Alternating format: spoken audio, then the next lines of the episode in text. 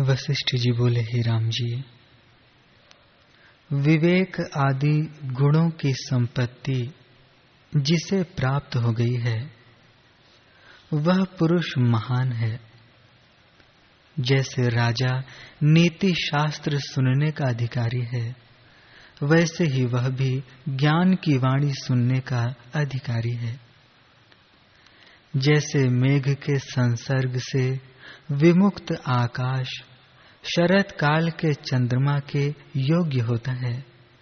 वैसे ही मूर्खों के संग से मुक्त एवं निर्मल, उदार पुरुष पर ब्रह्म को प्रकाशित करने वाले विचार का योग्य भाजन है। हे श्री रामचंद्र जी, आप इन अखंडित गुण गणों से परिपूर्ण हैं। अतएव आप आगे कहे जाने वाले मन के अज्ञान के विनाशक इस वाक्य को सुनिए। जिसका फलों के भार से खूब लदा हुआ पुण्य रूपी कल्प वृक्ष है, उसी पुण्यात्मा जीव का मुक्ति के लिए, इसे सुनने के लिए उद्यम होता है। उक्त गुणों से संपन्न पुरुष ही मुक्ति के लिए अति पवित्र, अन्य को बोध देने वाले उदार वचनों का पात्र होता है। अधम पुरुष नहीं। मोक्ष के साधन का प्रतिपादन करने वाली और सारभूत अर्थ से परिपूर्ण, अतएव मोक्षदायिनी इस संहिता में बत्तीस हज़ार श्लोक हैं। जैसे गहरी नींद में सोए हुए पुरुष के सामने दिए के जलने पर यद्यपि सोए हुए पुरुष को प्रकाश की अभिलाषा नहीं रहती, तथापि प्रकाश होता है। वैसे ही इस संहिता के श्रवण से इच्छा न होने पर भी मोक्ष का साधन, ज्ञान अवश्य प्राप्त होता है। जैसे स्वयं दर्शन करके जानी गई और दूसरे के मुख से सुनी गई श्री गंगा जी विविध योनियों में भ्रमण के हेतुभूत पाप और ताप की शांति द्वारा शीघ्र सुखप्रद होती हैं। वैसे ही स्वयं परिशीलन करके जानी गई अथवा दूसरे के मुख से सुनी गई यह संहिता अज्ञान के विनाश द्वारा शीघ्र सुखप्रद होती है। जैसे रस्सी के अवलोकन से, रस्सी में हुई सर्प भ्रांति नष्ट हो जाती है। वैसे ही इस संहिता के अवलोकन से संसार दुख नष्ट हो जाता है। इस संहिता में युक्ति संगत अर्थ वाले वाक्यों से परिपूर्ण, श्रेष्ठ श्रेष्ठ दृष्टांतों से भरी हुई आख्यायिकाओं से युक्त तथा पृथक पृथक रचे गए छह प्रकरण हैं। उनमें पहला प्रकरण वैराग्य नामक कहा गया है। जैसे निर्जल स्थान में भी जल के सिंचन से वृक्ष बढ़ता है, वैसे ही उक्त वैराग्य प्रकरण से वैराग्य बढ़ता है। डेढ़ हज़ार श्लोकों से युक्त वैराग्य प्रकरण में निरूपण किया गया है, जिसके विचार करने पर विषयों में दोष का ज्ञान होने से हृदय में ऐसी शुद्धता उत्पन्न होती है, जैसे कि मणि को सान में चढ़ाने पर प्रकाश से उसमें स्वच्छता उत्पन्न होती है। वैराग्य प्रकरण के अनंतर मुमुक्षु व्यवहार नामक प्रकरण की रचना की गई है। इसमें एक हज़ार श्लोक हैं। यह प्रकरण युक्तियों से बड़ा सुंदर है। इसमें मुमुक्षु पुरुषों के स्वभाव का वर्णन है। इसके पश्चात दृष्टांत और आख्यायिकाओं से भरे हुए ज्ञान प्रद उत्पत्ति प्रकरण की रचना की गई है। उस सात हज़ार श्लोक वाले प्रकरण में जगत की अहम इदम स्वरूप वाली। दृष्टा और दृश्य के भेद की विचित्रता रूप संपत्ति। वास्तव में उत्पन्न न हुई भी, भ्रम से उत्पन्न हुई सी प्रतीत होती है। ऐसा इसमें वर्णन किया गया है। उक्त प्रकरण के सुनने पर श्रोता, युष्मत और अस्मत से युक्त जिनका अर्थ भिन्न प्रतीत होता है। उन त्वम पद और अहम पद की एकार्थता के प्रतिपादक, अनंत ब्रह्मांडों के विस्तार से युक्त तथा प्रत्येक ब्रह्मांड में लोकालोक पर्वत और आकाश से युक्त इस चराचर संपूर्ण जगत को अपने हृदय में मूर्त द्रव्यता से रहित भेद शून्य। अतएव पर्वत आदि पदार्थों से रहित, पृथ्वी आदि भूतों से रहित संकल्प में नगर के तुल्य असत।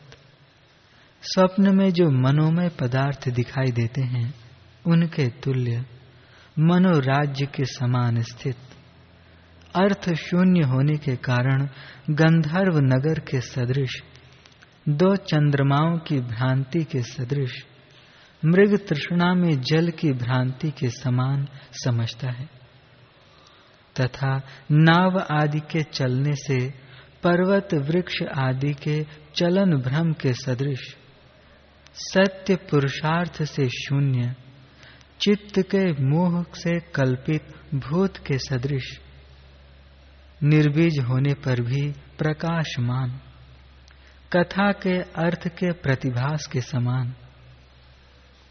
आकाश में कल्पित मुक्तावली के सदृश स्वर्ण में कंकड़त्व आदि की नाई, एवं जल में तरंगत्व की नाई, और आकाश में नीलिमा के सदृश असत ही यह सदा उत्पन्न हुआ है।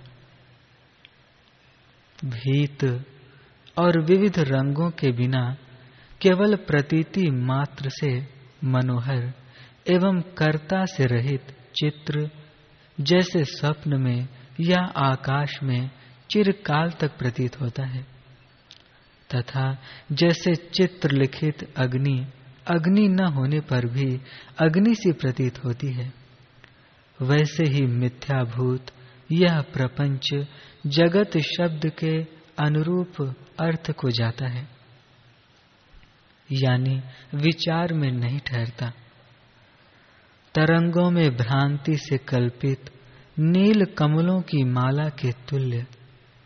पहले देखे गए स्मृति पथ में आरूढ़ हो रहे नृत्य के समान मन में उत्थित। जैसे चित होकर सोए हुए पुरुष का, या कवि को चक्रवाक के चीतकार से पूर्ण आकाश को देखने पर यह तालाब है, ऐसी उत्प्रेक्षा होती है।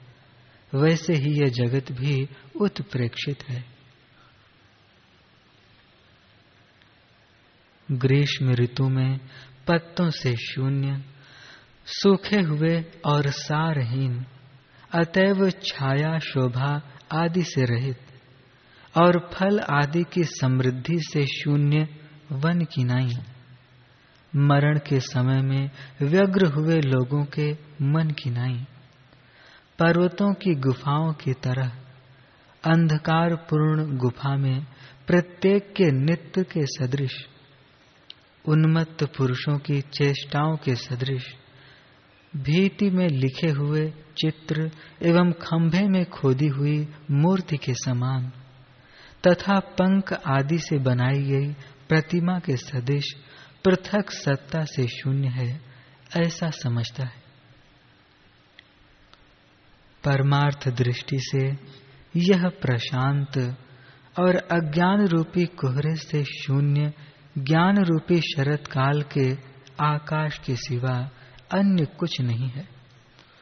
अर्थात, अज्ञान के विकार के दूर होने पर यह नित्य, निर्विशेष, सच्चिदानंद पर ब्रह्म परमात्मा में पर्यवसित हो जाता है। तदुपरांत चौथा स्थिति प्रकरण कहा गया है। तीन हज़ार श्लोक वाले उस प्रकरण में प्रपंच और उसके अधिष्ठान तत्व का वास्तविक प्रतिपादन और कथाएँ प्रचुर मात्रा में हैं। ब्रह्म ही दृष्टा और दृश्य भाव को स्वीकार कर इस प्रकार जगत रूप से और अहम रूप से स्थिति को प्राप्त हुआ है। ऐसा स्थिति प्रकरण में बतलाया गया है। दस दिशाओं के मंडल की विशालता से दैदीप्यमान, यह जगत भ्रम, चिरकाल से इस प्रकार वृद्धि को प्राप्त हुआ। यह बात उसमें भली भांति समझाई गई है। तदनंतर पाँच हज़ार श्लोकों से विरचित परम पवित्र तथा विविध युक्तियों से अति रमणीय पांचवा उप शांति प्रकरण कहा गया है। उक्त प्रकरण में यह जगत, मैं, तुम और वह, यो उत्पन्न हुई भ्रांति इस प्रकार शांत होती है। यह बात अनेक श्लोकों से दर्शाई गई है। उपशांति प्रकरण के सुनने पर यह संसार जीवन मुक्ति क्रम से क्षीण होता हुआ अंशतः अवशिष्ट रहता है। जैसे जीर्ण शीर्ण चित्र लिखित सेना कुछ कुछ दिखाई देती है, वैसे ही जिसका भ्रम पूर्ण स्वरूप शांत हो गया है, ऐसी यह संस्कृति शतांश शेष रह जाती है।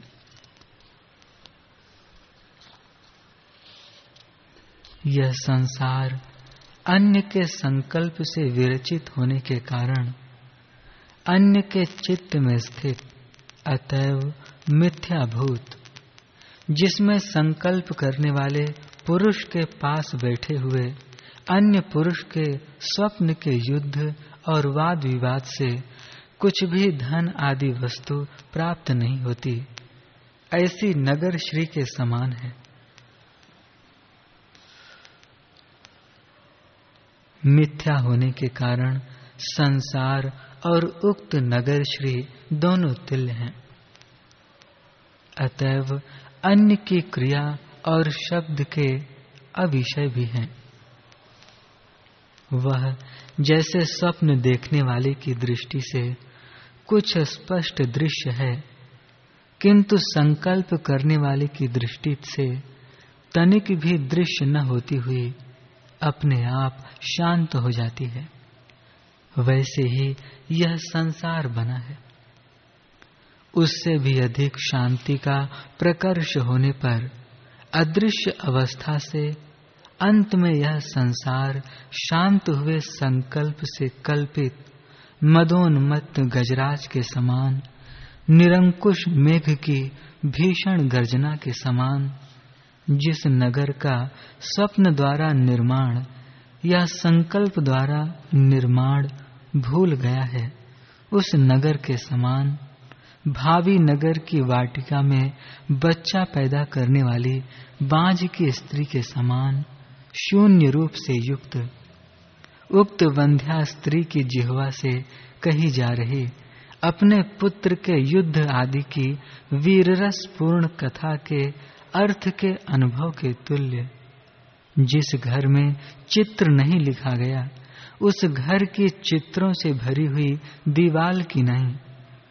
जिसकी अर्थ शून्य कल्पना विस्मृत होती जा रही है, उस कल्पित नगरी के सदृश, भावी फूलों के, वन के आकार रूप, वसंत से रस रंजित तथा संपूर्ण ऋतुओं से युक्त होने पर भी अनुत्पन्न वन के स्पंदन के सदृश, अस्पष्ट आकार वाला तथा तरंग मालाओं के अपने में समा जाने से अति निश्चल जल से युक्त नदी के समान प्रतीत होता है। तदुपरांत निर्माण नाम का छठा प्रकरण है। शेष ग्रंथ उसी का परिमाण है। अर्थात बत्तीस हज़ार श्लोकों में से ऊपर गिने गए साढ़े सत्रह हज़ार श्लोकों से शेष साढ़े चौदह हज़ार ग्रंथ उसका परिमाण है। यानी इसकी श्लोक संख्या साढ़े चौदह हज़ार है। यह प्रकरण ज्ञान रूपी महान पदार्थ को देने वाला है। उसके ज्ञात होने पर मूल अविद्या का सर्वनाश होने से संपूर्ण कल्पनाएँ शांत हो जाती हैं और मोक्ष रूप कल्याण प्राप्त होता है।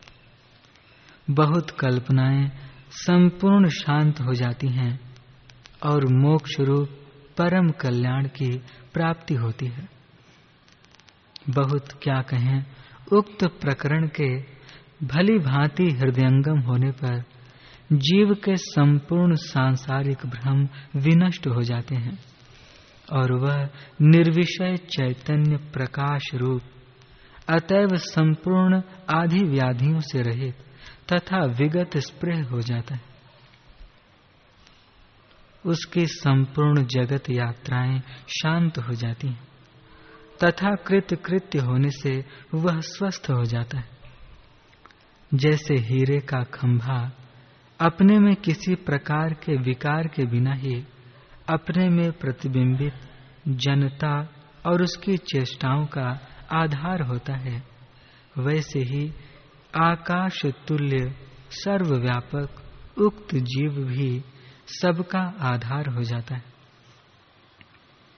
मानो संपूर्ण जगत जलों के निगलने से अति तृप्ति को प्राप्त हो जाता है। उसके बाह्य इंद्रियों के भोग और मानसिक भोग सब शांत हो जाते हैं। वह आधि भौतिक, आध्यात्मिक और आधि दैविक संपूर्ण विषयों में स्वीकार और परित्याग दृष्टि से रहित हो जाता है। अतएव देह युक्त होने पर भी देह रहित सा, संसार में रहने पर भी असंसारी सा हो जाता है। निविड़ पत्थर के हृदय की भांति छिद्र रहित, और वस्तुएँ भी जिसकी उपमा हो, इस प्रकार वह चैतन्य रूप सूर्य अपने ज्ञान से, कल्पित लोगों को आत्माकार वृत्ति से खूब प्रदीप्त करते हुए, अपने प्रकाश से दीप्त करता हुआ भी, दृश्य पदार्थों के न होने से ही उनके प्रकाश के अविषय में निविड़ हुए अंधकार रूप पत्थर के सदृश, परम अंधकार को प्राप्त हुआ सा हो जाता है। उसके जन्म मरण रूप संसार की दुष्ट लीलाएँ शांत हो जाती हैं और आशा रूपी हैजा नष्ट हो जाता है। उसका अहंकार रूपी पिशाच नष्ट हो जाता है, तथा वह शरीर रहित होता हुआ भी देहवान रहता है।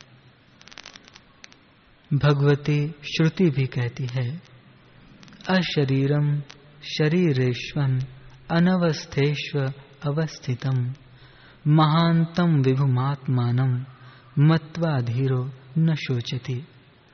शरीर रहित होता हुआ भी नश्वर शरीरों में स्थित महान विभु आत्मा को जानकर धीर पुरुष शोक नहीं करता।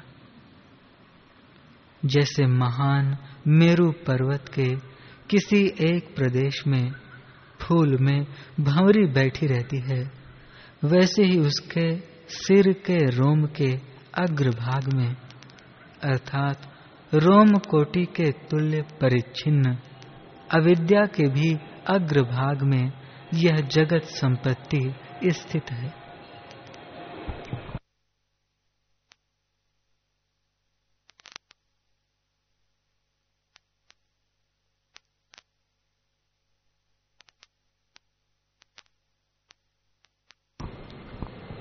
चैतन्य घन परमात्मा अपने भीतर कल्पित आकाश में, परमाणु परमाणु में हज़ारों जगतों को स्वयं बनाकर धारण करता है और स्वयं उन्हें देखता है।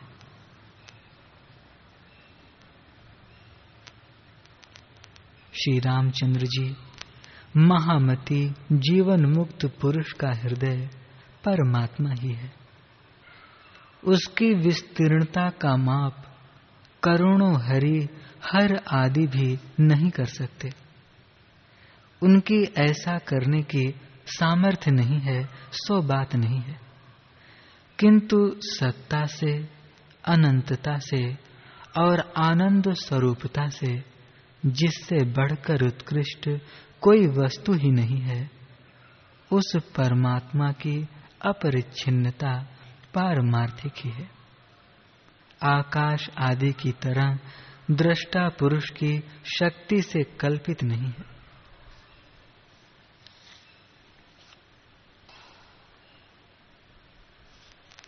हे रघुवंश तिलक, जैसे जोते हुए उपजाऊ खेत में उचित समय में बोए गए उत्तम बीज से अवश्यंभावी सतफल प्राप्त होता है। वैसे ही पूर्वोक्त छह प्रकरणों से युक्त इस मोक्ष संहिता के केवल हृदयंगम करने से ज्ञान प्राप्त होता है।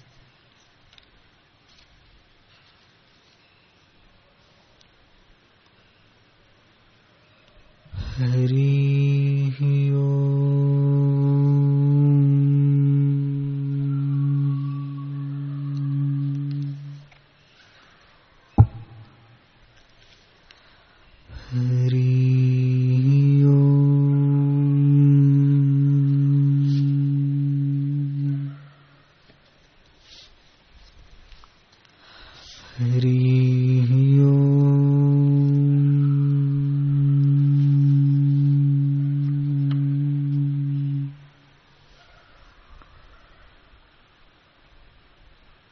वशिष्ठ जी बोले, हे राम जी, यह जगत वास्तव में ज्ञान स्वरूप और आत्म सत्ता का चमत्कार है और कुछ बना नहीं। ब्रह्म सत्ता ही फुरने से इस प्रकार होकर भाषित होती है।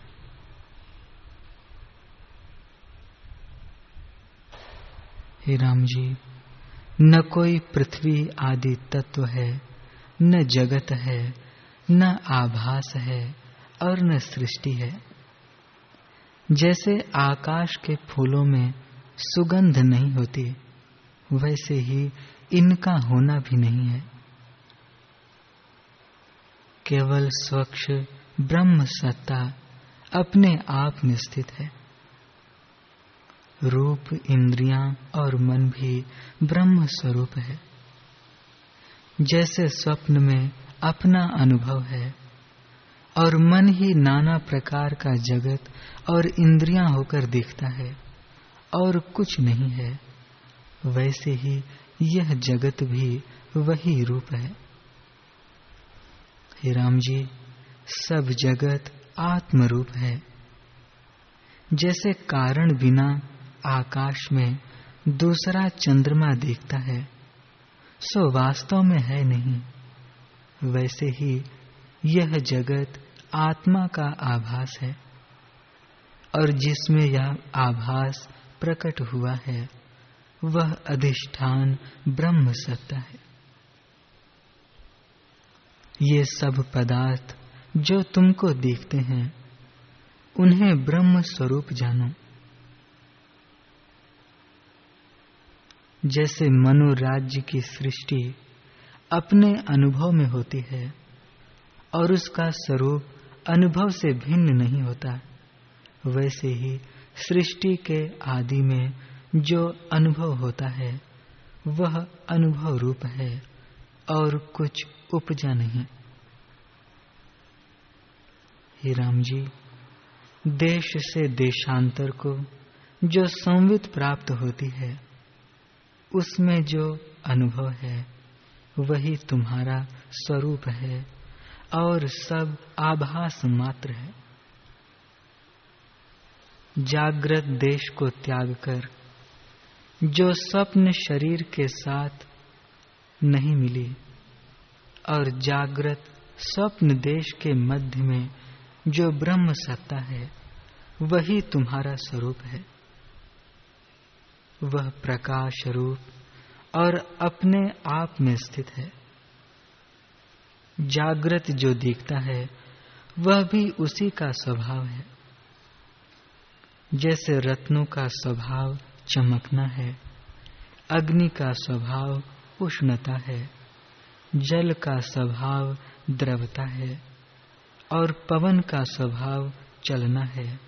वैसे ही ब्रह्म का स्वभाव जगत है। जैसे सूर्य की किरणों में जल दिखता है, वैसे ही आत्मा में जगत दिखता है। हे राम जी, यह आश्चर्य है कि अज्ञानी सत्य को असत्य और असत्य को सत्य जानते हैं। जो अनुभव सत्ता है उसको छिपाते हैं और खरगोश के सींग सरीखे जगत को प्रत्यक्ष जानते हैं। वे मूर्ख हैं। सबका प्रकाशक आत्मसत्ता है। जिसको तुम सूर्य देखते हो, वह वही परमदेव सूर्य होकर देखता है। चंद्रमा और अग्नि उसी के प्रकाश से प्रकाशित होते हैं। निदान, सबका प्रकाशक और तेज सत्ता वही है। ज्ञानवान को ऐसे ही दिखता है। हे राम जी जगत कुछ उपजा नहीं तो मैं क्या कहूँ? जहाँ सब शब्दों का अभाव हो जाता है और उसके पीछे चिन्ह मात्र सत्ता शेष रहती है।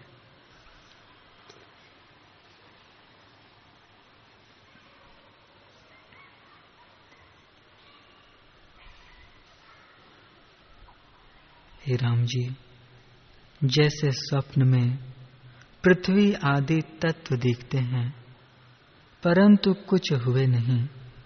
केवल आत्मसत्ता अपने आप में स्थित है और उसी में जगत दिखता है। वही सत्ता जगत रूप होकर भाषित होती।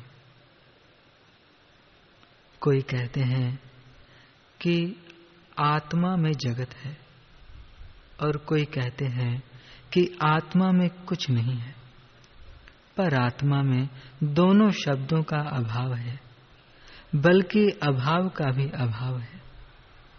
यह भी तुम्हारे जानने के लिए कहता हूँ। वह तो स्वस्थ और परम शांत रूप है। उसमें और तुम में कुछ भेद नहीं।